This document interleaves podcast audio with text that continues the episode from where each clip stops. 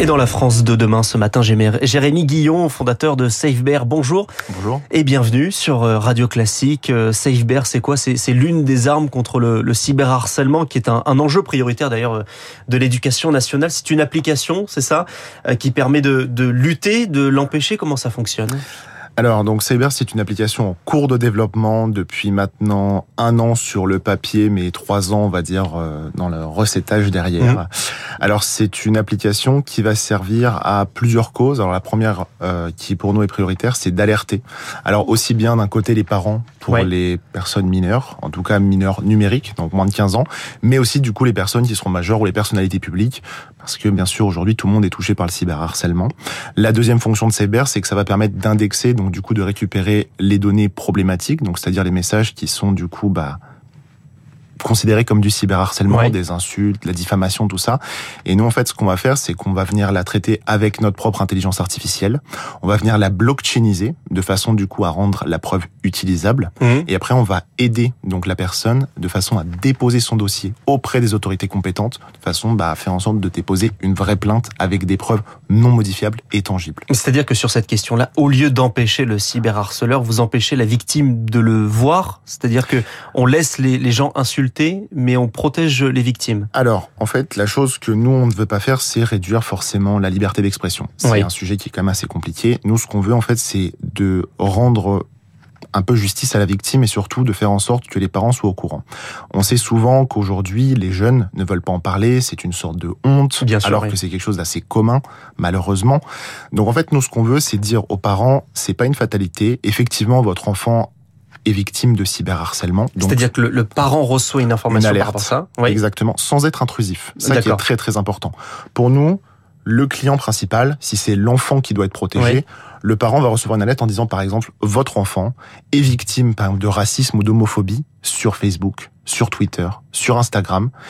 Et ça, en fait, nous, on va pouvoir le faire grâce en fait au fait que le client nous donne accès à ces données. On va pas venir directement être intrusif, aller modifier de la data. C'est très important pour nous de vraiment être transparent avec le client de A à Z. Et est-ce que l'enfant le voit, pardon ?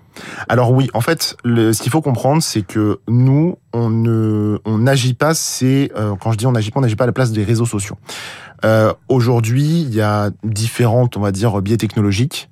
Mais nous, en fait, la chose que l'on peut faire et surtout sur laquelle on a de la vraie valeur, c'est de rendre cette donnée malheureusement compliquée pour les parents, pour les enfants, utilisable en justice. Aujourd'hui, souvent, quand on va porter plainte ou quand on fait juste une capture d'écran, on remet souvent en cause la chose. On dit à la victime, on peut pas prouver par A plus B que cette donnée est vraiment valable, que tel utilisateur vous a dit quelque chose.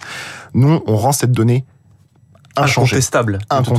Donc, ce qui permet que demain, quand on va porter plainte en disant, par exemple, cet utilisateur, ça fait 6 fois qu'il m'insulte, je sais qui c'est, sur tel réseau social, en face, on sait qu'on doit recevoir la plainte du client et on sait aussi, enfin, du coup, de la victime, monsieur le client, voilà. Mais on doit surtout avancer et faire en sorte qu'à un moment, la justice doit être rendue par rapport à ce genre de problème, parce qu'on voit de plus en plus d'enfants qui, malheureusement, se donnent la mort très tôt. C'est quelque chose d'extrêmement compliqué à voir et on trouve que c'est quelque chose qui n'est pas normal. En fait, Safebear naît d'un constat, c'est que c'est difficile d'empêcher le cyberharcèlement. Est-ce que c'est impossible même d'empêcher le cyberharcèlement ? Je dirais pas que c'est impossible. C'est difficile dans le sens où c'est de plus en plus sournois. On utilise tellement aussi de réseaux différents aujourd'hui. Facebook, Instagram, Messenger, WhatsApp, Telegram, TikTok, même les commentaires, en fait, YouTube. Tout aujourd'hui, en fait, est à peu près vecteur propice, effectivement, pour le cyberharcèlement. Et en fait, ça touche tout le monde. Beaucoup de personnes pensent que ça va être principalement des personnalités d'Internet. Mais aujourd'hui, un enfant, il va avoir un téléphone à l'âge de 9 ans.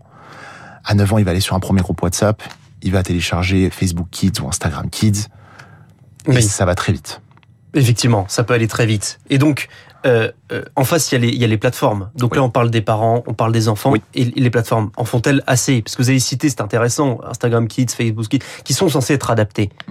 Est-ce que les mesures sont prises aujourd'hui du côté des réseaux sociaux ? Alors, je pense que je peux pas, entre guillemets, répondre à leur place, mais nous, on considère en tout cas, et c'est pour ça qu'on a créé Safebear en collaboration, on a cofondé ça avec mon père en tout cas, c'est qu'en fait, on se rend compte que sur les plateformes, il y a des choses qui sont faites, on peut pas dire le contraire non plus, ça évolue avec le temps, mais on trouve que c'est pas assez. Après, c'est notre point de vue personnel, et en fait, on considère que malheureusement, juste signaler une plateforme et en fait, à la fin, ne rien pouvoir réellement faire, c'est pas suffisant.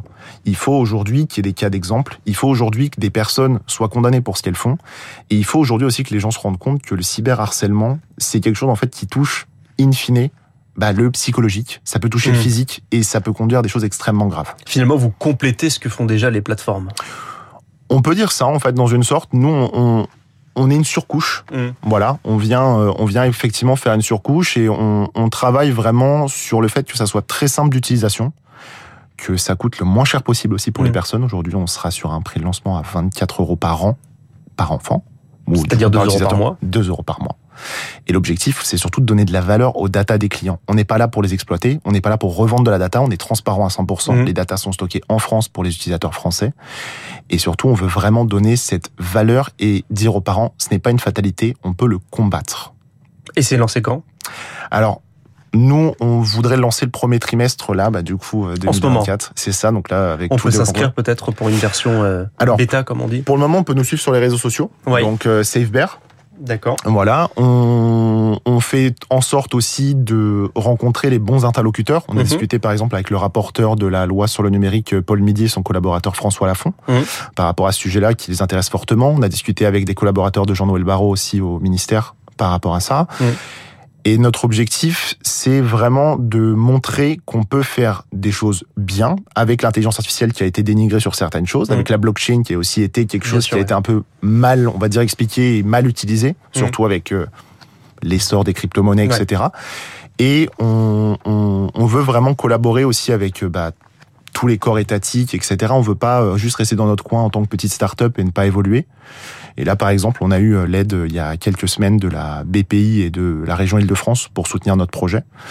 Et en fait, on continue au jour le jour, on développe 24 heures sur 24, 7 jours sur 7, de façon à rendre la solution la meilleure possible. Merci Jérémy Guillon, le fondateur de Safebear, cette application pour lutter contre le cyberharcèlement. Il est 6h.